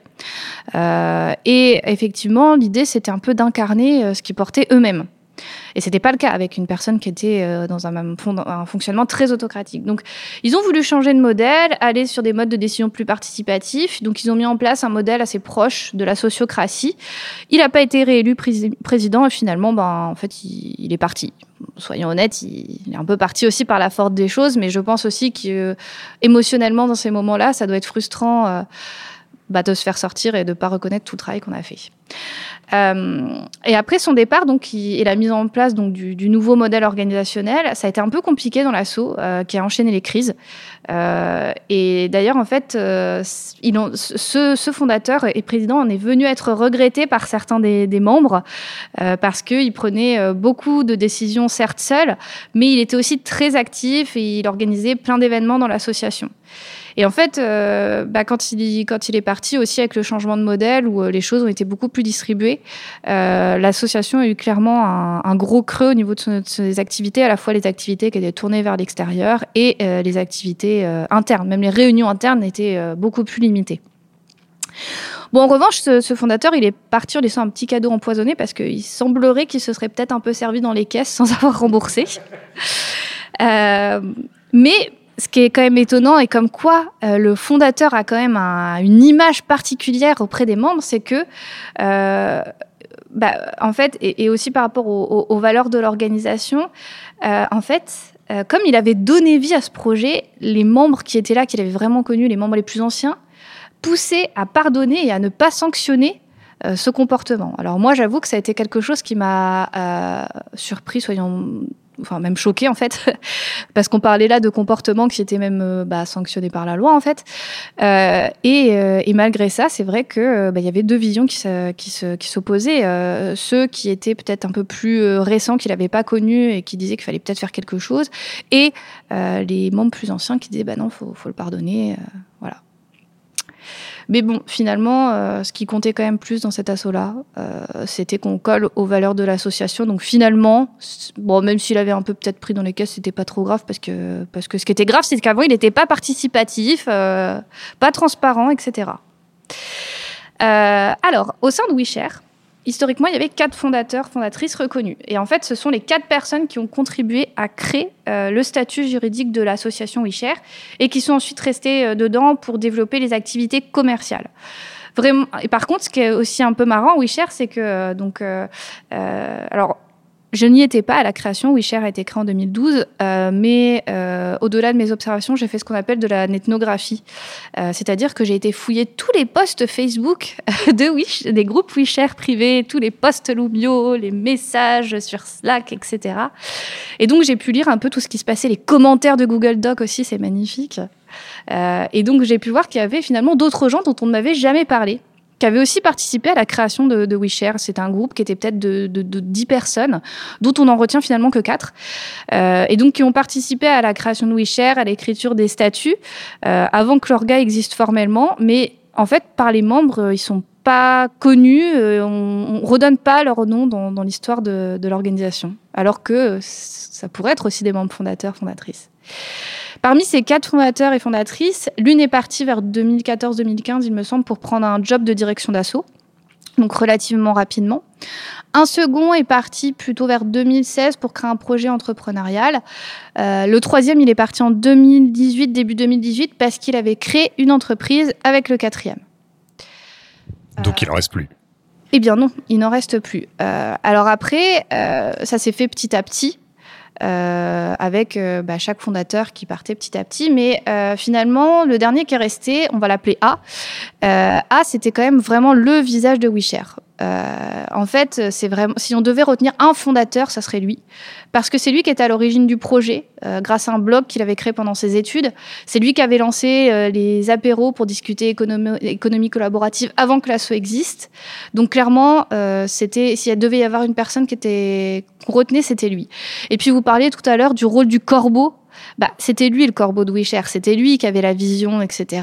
Je, me rappelle des fois de certains postes où ça me semblait presque mis en scène, mais, clairement, euh, il avait un leadership particulier euh, où il cherchait tout le temps, effectivement, à essayer d'avoir de, la prospective, de voir euh, plus loin, de voir plus grand aussi, parce que c'était quelqu'un aussi qui est ambitieux. donc, il, avait vraiment une influence particulière sur la communauté. Par contre, du coup, il a aussi toujours divisé. Il était très présent, donc vraiment dans ses prise de parole, il se positionnait un peu comme un leader inspirant. Euh, mais en fait, le truc, c'est qu'aussi, il décidait beaucoup avec euh, des petits groupes restreints de personnes qui ont changé selon les moments de WeShare, euh, les moments de vie de l'organisation. Et aussi, il a beaucoup pris la lumière. Euh, il avait, c'était aussi le visage de WeShare. Donc, quand il y avait des opportunités de prise de parole, des projets des politiques ou des gens importants, il y était beaucoup, des passages télé, c'était aussi beaucoup lui qui y avait. Donc, effectivement, il y avait parfois aussi de la, de la, jalousie et il avait dans la communauté autant ses fans que ses détractrices euh, qui lui reprochaient notamment en fait que son, son comportement ne matche pas toujours avec les valeurs ouvertes de WeShare justement de transparence, euh, de participation, euh, etc. Et donc moi, quand j'ai démarré mes observations en 2018, A, c'était le seul euh, fondateur qui restait dans un rôle opérationnel au sein de WeShare parce qu'il participait à l'organe de décision qui pilotait WeShare à l'époque. Alors eux, c'était pas le CODEF, c'était le COPIL. Euh, donc c'était un groupe restreint de personnes qui avait été initié au départ informellement et ensuite qui a été mandaté par la communauté pour piloter le budget. Et puis rapidement, ce groupe, il est aussi venu à se poser des questions sur la stratégie, l'organisation de WeShare. Les autres membres du COPIL, ils gagnaient euh, toute leur vie euh, grâce à WeShare. Euh, et en fait, c'est important parce que dans cette communauté, il y a une logique qui s'appelle la duocratie. Et c'est la logique qui prévaut. En gros, l'idée, c'est que le pouvoir, il est concédé surtout quand on, donc, quand on fait des choses au sein de l'organisation. Et en particulier, ben, on a un peu plus de légitimité quand même quand on gère des gros projets gros projets au sens euh, financier, euh, ou qu'on signe des deals commerciaux. Euh, alors c'était plus le cas de A depuis quelques temps, mais euh, il avait contribué à ramener les deux gros projets qui, ont vraiment permis à WeShare dans, dans, sa période un peu dorée de, de prospérer. donc donc là, on a ce, fameux copil, donc euh, A euh, travaille dans son entreprise qu'il a fondée avec euh, l'autre fondateur. Il est encore à WeShare parce qu'il vient à ces réunions de, copil, discuter stratégie, budget, etc. Mais comme je vous ai dit, donc d'abord création informelle, ensuite il a été mandaté. Mais pour en fait que, que les membres de WeShare acceptent de mandater ce petit groupe, la communauté avait demandé à ce qu'il y ait une rotation des membres. Et à un moment donné, en fait, bah, c'était un moment où il fallait avoir une rotation et a, a, proposé de partir. Alors, il me semble que c'est parce qu'il y avait des personnes qui devaient revenir de congé mat. Et donc A a proposé de partir et ça a été accepté par les autres membres du COPIL. Mais, ensuite, mais A, il s'est un peu ensuite tendu et l'impression générale que ça a donné euh, dans les conversations informelles qu'on a pu avoir par la suite ou quand on a débriefé après en off, c'est que on a tous eu un peu l'impression qu'il aurait voulu être retenu. Euh, mais sauf qu'en fait, la réalité, c'est qu'il était quand même arrivé à un point où il était plus si légitime que ça euh, dans l'assaut. Euh, bah, effectivement, il gagnait plus sa vie, il faisait plus directement des, choses pour l'association, pour, pour faire gagner de l'argent à l'association. Et puis aussi, effectivement, même humainement, il était moins apprécié dans, dans, la, dans la communauté. Il avait un peu cette image où les gens l'appréciaient, enfin pas l'appréciaient, mais le comment dire, l'admiraient il avait un peu ce truc d'admiration parce qu'aussi c'était le fondateur, mais euh, oui, il y avait des choses dans les comportements qu'elle n'allait pas forcément. Euh, et euh, aussi, ce qui s'est passé, c'est qu'il a essayé de pousser une vision stratégique de WeShare qui ne convenait pas du tout, notamment aux autres membres du COPIL. et puis il y avait aussi des questions de conflit d'intérêts par rapport à sa nouvelle boîte et à WeShare. Bon, un ensemble en vrai de conflits de valeurs finalement. Euh, et c'est là où ça revient euh, aux questions que j'ai posées tout à l'heure sur l'identité, parce que clairement, euh, entre le fondateur et ce qu'il insuffle au niveau identitaire sur l'organisation, c'est important. Mais dans ces communautés ouvertes, très très très souples, comme vous en avez parlé aussi tout à l'heure, bah, c'est vrai que bah, finalement, le, la communauté peut, peut évoluer, euh, on, on, va rester attaché à des valeurs, euh, et effectivement, si le fondateur euh, ne euh, finalement n'incarne plus ses valeurs, euh, bah, ça pose vraiment un vrai problème. Et là, c'est un peu ce qui s'est passé. Et en fait, une fois qu'il est parti, rapidement, il y a une sorte quand même de, soulagement parce que je pense qu'il n'avait plus vraiment sa place dans le groupe. Euh, et effectivement, bah, typiquement, il y a eu il y avait en, pareil, hein, c'était des trucs en off, mais un peu des running gags sur certains de ses comportements, notamment parce qu'il avait une réputation de séducteur, par exemple. Euh, et dans ce type de communauté, clairement, l'informel se mêle quand même très fortement aux relations de travail, euh, encore plus que dans une boîte classique. Donc forcément, euh, bah, il y avait un peu tout ça qui, s'entremêlait. Donc en somme, en fait, dans WeShare, les départs volontaires des fondateurs se sont bien passés, des fondatrices, parce qu'ils sont petit à petit désengagés. Une question qui revenait aussi souvent, on en a parlé tout à l'heure, mais c'est à quel moment on quitte vraiment l'organisation? Par contre, dans les deux assos, quand même, les fondateurs ont été, qui ont été exclus par les autres membres l'ont probablement eux mal vécu. Euh, mais, mais, au final, pas pour les membres. C'est pour ça aussi que je posais la question de l'attachement émotionnel. Ça a été assez fluide, euh, en tout cas au premier abord. Euh, alors après, oui, sur, sur la question de, de, la légèreté et du grain de folie, oui, le départ de A aussi peut-être, ça, ça a aussi peut-être posé des, questions sur ces, trucs-là, mais, mais le fondateur de M21S aussi, hein, c'est pareil, c'est vrai qu'il portait, on sent qu'il portait un truc euh, plus ambitieux et qu'elle est un peu plus loin que les membres qui ont repris. Euh, ou alors qui avaient du mal aussi à se mettre d'accord sur ce qu'ils avaient envie de porter. Aussi peut-être parce que c'était un groupe et que c'est compliqué de réussir vraiment à faire ça en groupe. Euh, mais c'est vrai que c'est quelque chose que j'ai pu ressentir aussi. Et à nouveau, qui est de l'ordre de la vision, mais aussi qui est de l'ordre de l'identité hein, du projet associatif dont vous parliez. Donc il y a vraiment un rôle fort là-dessus sur le fondateur et les départs peuvent avoir une incidence là-dessus. Et alors, justement, est-ce que tu aurais des conseils de modèle organisationnel? Est-ce que, tu le disais à l'instant, est-ce qu'il faut en fait qu'il y ait un autre, une autre personne très charismatique qui prenne la suite d'un fondateur ou au contraire, il faut pas du tout aller vers ça si on veut euh, tendre vers un modèle organisationnel ouvert. Quels seraient tes conseils? Alors effectivement, ça dépend ce qu'on a envie de faire. Hein. Est-ce qu'on a envie d'être euh, plus démocratique, plus ouvert, ou est-ce qu'on veut rester sur un truc hyper euh, autocratique?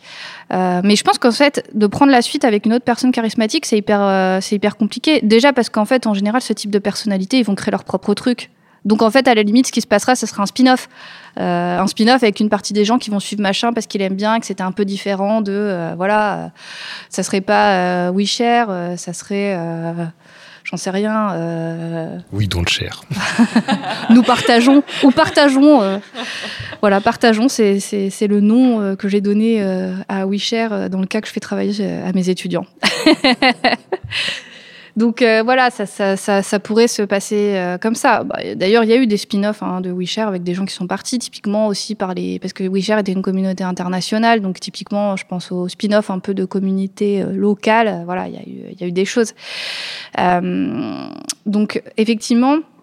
Je suis pas sûre que la personne charismatique soit le, le meilleur truc parce que finalement là aussi, euh, ce qui fait, je pense que dans tous ces cas-là, euh, que ce soit à Ping ou, ou finalement à WeShare ou à M21S, ce qui fait que euh, ça s'est relativement bien passé. Ça, en tout cas, ça n'a pas été émotionnellement douloureux. C'est ce que je veux dire par ça s'est bien passé. C'est qu'émotionnellement, ça n'a pas été une grosse rupture. Euh, c'est que finalement, le leadership tournant, c'est quelque chose qui est assez habituel. Euh, donc c'est assez, c'est, c'est, ce sont des organisations qui sont fluides, malléables par rapport à des orgas plus traditionnels euh, et potentiellement aussi un peu moins statutaires. Euh, parce que même si dans l'assaut il y a des statuts qui sont censés, euh, voilà, on sait que de façon générale dans les assauts on n'est pas toujours euh, hyper carré là-dessus. c'est le principe aussi, c'est tous les débats autour de la professionnalisation des associations en fait. À partir du moment où ça devient carré, en général ça perd un peu de son charme. Après, euh, je pense que ça dépend aussi de la manière dont le, le, rôle de fondateur est lié avec celui de président. Et aussi du rôle qu'on a donné au président de l'assaut. Et à nouveau, là, on, joint cette question du statut. Parce que justement, pour revenir à cette question du statut, j'avais étudié il y a quelques années des entreprises libérées, justement ici à Nantes. Euh, je crois qu'il y a... Mais en fait, oui, euh, il y a un vrai terreau à Nantes hein, sur ce genre de truc. Je ne sais pas ce que vous avez dans, la culture nantaise bretonne, il y a un truc. Hein. On va explorer ça.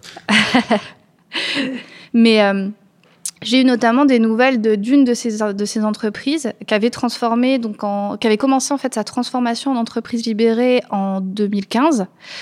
Euh, et en fait, euh, donc moi, la personne avec qui j'étais en contact, c'est le directeur, et euh, il me disait aux dernières nouvelles qu'ils envisageaient de changer de statut pour devenir une coopérative et vraiment statutairement déléguer ce pouvoir de, décision, parce que comme il restait légalement aussi le dirigeant.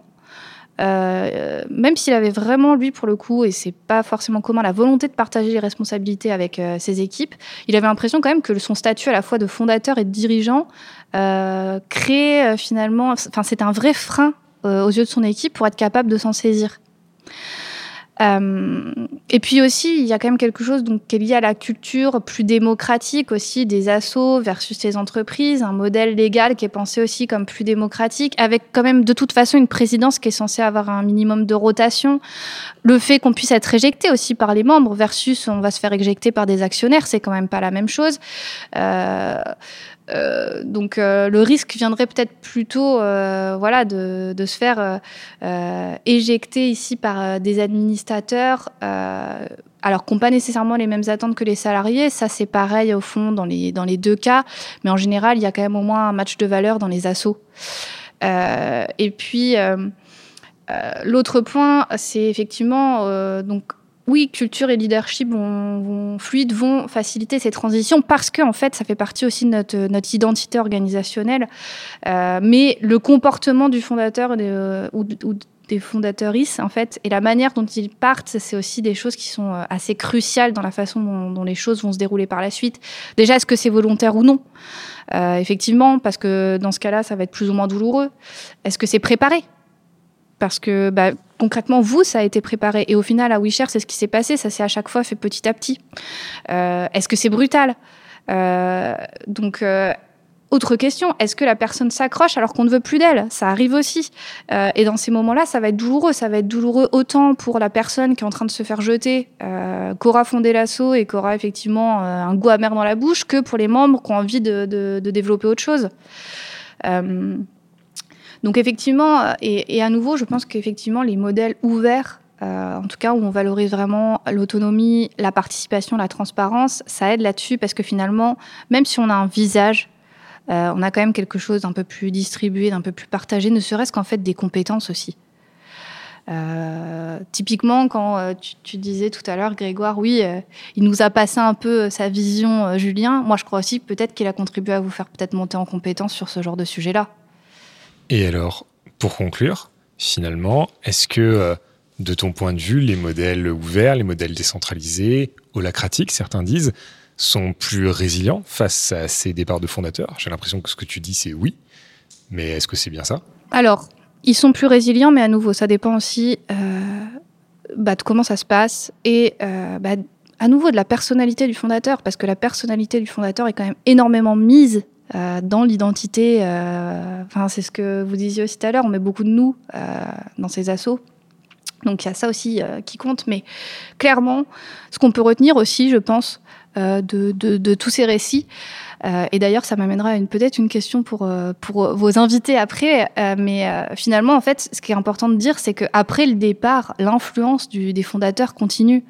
Il y a un vrai héritage organisationnel qui sont transmis par ces leaders qui va avoir un impact important sur la façon dont évolue l'organisation, d'où aussi mes questions tout à l'heure, sur les valeurs, la culture de l'organisation. De même, effectivement, donc sur, son identité, euh, ça peut aussi clairement contribuer à ce qui rend, euh, à, façonner ce qui rend aussi l'organisation spécifique, distinctive, euh, ce visage-là. Ben, tout à l'heure, vous évoquiez aussi le truc de, il vient dans une réunion avec son t-shirt fuck Google. Bah ouais, bah c'est bête, mais en fait, c'est un élément qui permet aussi de vous identifier, en fait. Ah ouais, c'était qui le gars l'autre fois? Bah c'est le gars de Ping. Ah ouais, bah il était cool, je vais revenir lui parler. Bah ouais, mais Euh, et l'autre point, et en fait, tu en as un peu parlé tout à l'heure, Grégoire, je me l'étais noté, tu avais parlé des récits cachés, des récits glorieux.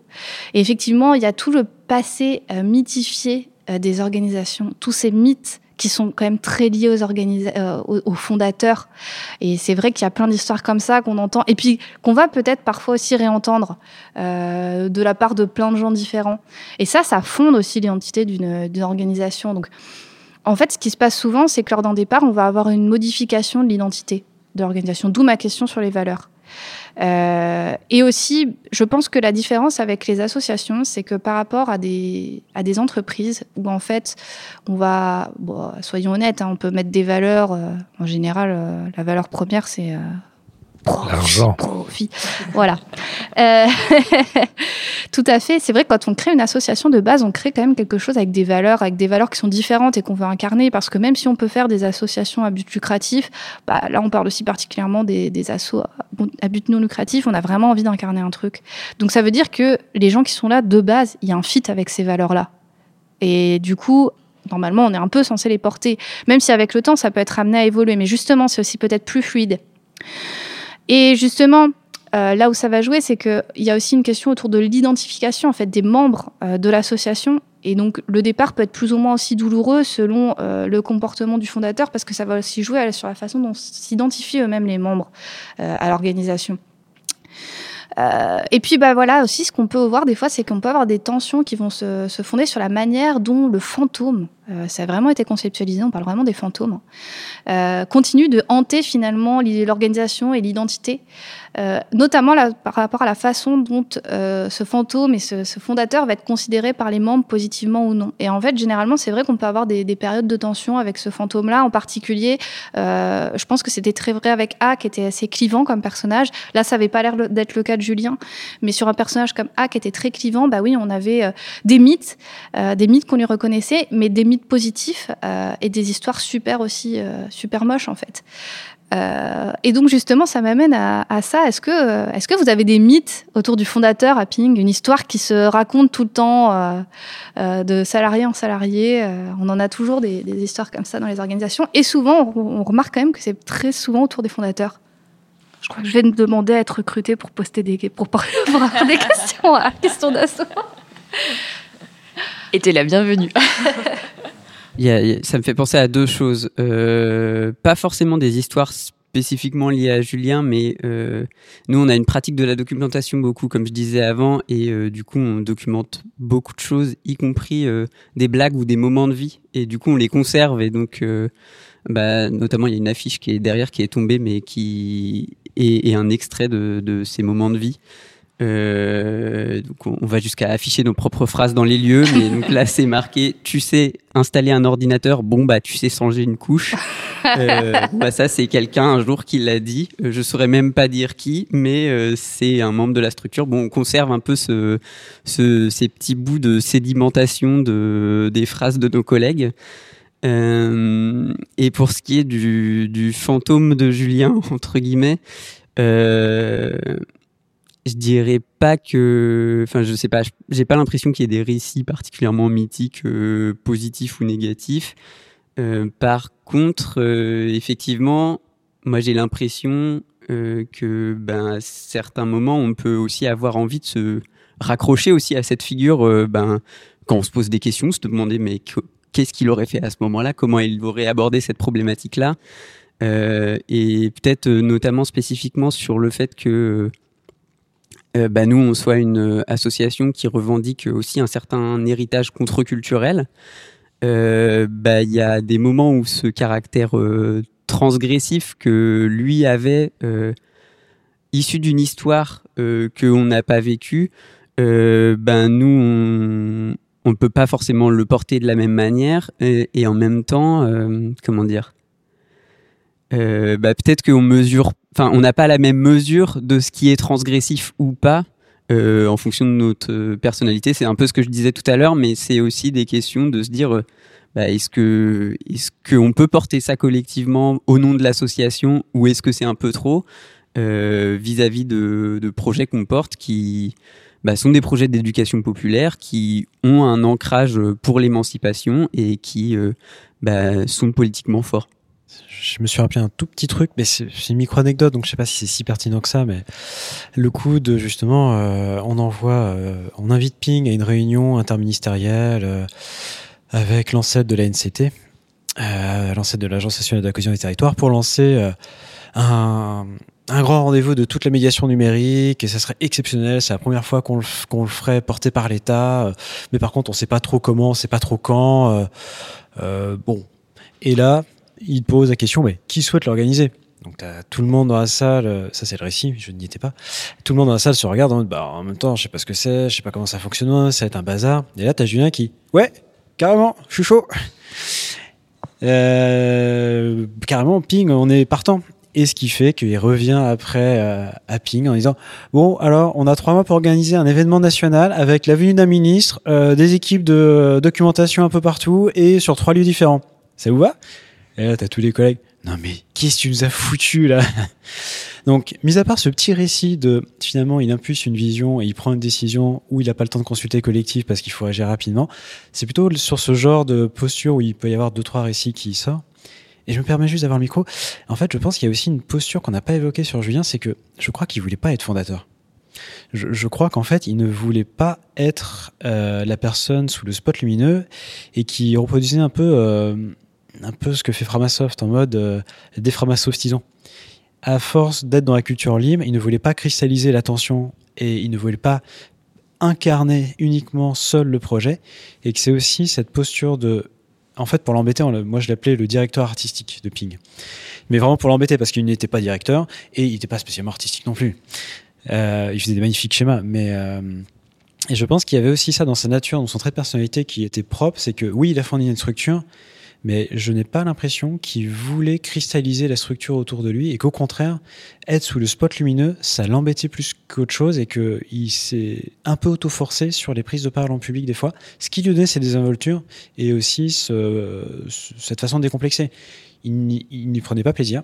Il n'y voyait pas d'enjeu pour lui personnel dans son ego et donc il y allait un peu plus tranquille aussi et c'est pas grave si le projet lui échappait c'est en, t'écoutant parler d'agent, je me suis dit, bah tiens, qu'est-ce qui différencie A de Julien Et bah, c'est peut-être ça. Voilà, je suis en train de faire sa psychanalyse. Ça se trouve, il me dira totalement autre chose si on l'interroge. Hein. Mais c'est marrant, oui, parce qu'en final, euh, à WeShare, ils, ils, ils, il disait qu'il venait aussi de, toute cette culture open source, mais c'était pas A qui amenait la culture open source, c'était un autre des fondateurs B. Euh, oui, c'est vraiment B en plus, euh, qui, lui a amené cette, cette culture-là euh, open source. Donc il y a peut-être un truc comme ça, mais, mais c'est une tension effectivement. De, à nouveau, on revient vraiment à la personnalité qui est hyper importante du fondateur parce que ça joue quand même un gros rôle. Si on revient sur le libre, Stallman, il était quand même bien content d'être d'être sous les spotlights. D'ailleurs, c'est un peu pour ça qu'il lui aussi il est en train de se faire enfin il s'est fait exclu aussi du propre truc qu'il a monté quoi eh ben, merci beaucoup. Hein. Euh, merci Méven, merci Grégoire, merci Margot. C'était hyper intéressant. Et comme le disait Karl au tout début, moi, j'en suis en plein dedans. et, en fait, je me dis, alors, comment on se positionne, nous, en tant que fondateurs euh, Et, c'est vrai que moi, c'est quelque chose, en fait, quand j'ai fondé le Mouton avec Irénée, on était donc en, deux, enfin, on est cofondateurs, tout de suite, je me suis dit que j'allais rester que trois ans Et c'est à chaque fois, donc finalement, bon, ça fait six ans, donc euh, ça, c'est, c'est une question. Bah, c'est que deux fois trois ans. C'est que, mais ça fait que deux mandats. Non, non, mais c'est, c'est toute la question euh, est, là, est là aussi. Mais ce qui fait qu'à chaque fois, et donc à chaque renouvellement de mandat, donc là, ça va être le troisième renouvellement, et normalement, ça, je, ne serai, je n'en ferai pas partie si tout se passe bien en novembre, mais on s'en reparlera l'année prochaine, peut-être pour faire le, le, bilan et voir comment c'est passé. Mais c'était, euh, ouais, toute cette question. moi, j'ai l'impression d'avoir, ces six dernières années, accompagné mon départ. Et du coup, c'est un peu voilà, bref, mon, départ et celui d'Irénée. Donc après, c'est une autre discussion, et tu l'as dit, euh, Karl, sur euh, quand on est deux, euh, voilà, que, ça se passe peut-être pas tout à fait pareil quand on est tout seul. Mais bon, donc je, je, vous raconterai ça, et que ça permettra peut-être de faire en miroir, mais c'était hyper intéressant. Merci. Ouais, coup, et, et, je me permets juste de compléter, parce qu'en fait, euh, ce que vous savez pas, c'est qu'on a mangé ensemble avant. mais, euh, mais effectivement, je pense qu'il y a aussi un truc qui est, qui est, à explorer, mais qui est très genré là-dessus. Et je pense que effectivement, euh, quand on est, euh, je pense que hommes et femmes ne vont pas forcément le, le percevoir ce rôle de la même façon, le vivre de la même façon et euh, effectivement euh, aussi en tirer euh, euh voilà la, la, même rétribution sociale.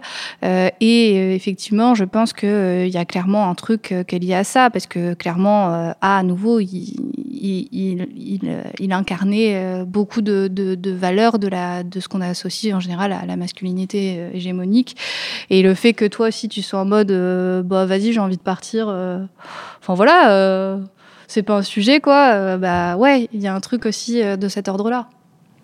Et redevenir une membre simple, ça ce qui est aussi un autre sujet, parce que là c'est vrai quand on parlait des départs des fondateurs, je sais pas, moment c'était de partir complètement de la structure, alors que, enfin là en tout cas ce qu'on essaye de penser au bouton, c'est quelque chose d'encore différent, qui est de d'être membre, mais juste membre, et de pas pas prendre part aux décisions, enfin ce qui est encore encore autre chose. Je, vous dirai si ça a marché euh, ou pas. C'est pas dit. Peut-être que je partirai vraiment complètement pour que ça marche. Du coup, bah, merci beaucoup. Donc, merci d'avoir répondu à nos questions et surtout, merci à vous de nous avoir écoutés. On espère que cet épisode vous aura plu et que euh, peut-être que vous avez pris plaisir à l'écouter, que vous y êtes reconnus. Encore une fois, on est preneur euh, de vos témoignages. Vous pouvez nous écrire à hello-question-asso.com et vous retrouverez de toute façon toutes les précisions dans la description de cet épisode. Et pour rappel, vous pouvez nous suivre sur votre plateforme de podcast préférée, toujours les mêmes, donc SoundCloud, Spotify, Deezer, Apple Music, Google Podcast et PeerTube. Maintenant, on est obligé de le dire, surtout, euh, surtout chez Pink. euh, et vous pouvez également vous abonner à la newsletter pour ne manquer aucun épisode. Et cet épisode a été réalisé avec le soutien de la Maïf et de la métropole de Lyon. Et c'est aujourd'hui Guillaume Desjardins de Synchrone TV qui était à la réalisation. La jolie musique que vous allez maintenant entendre est l'œuvre de Sound of Nowhere. Merci de nous avoir écoutés et rendez-vous le mois prochain pour un nouvel épisode de Questions d'assaut.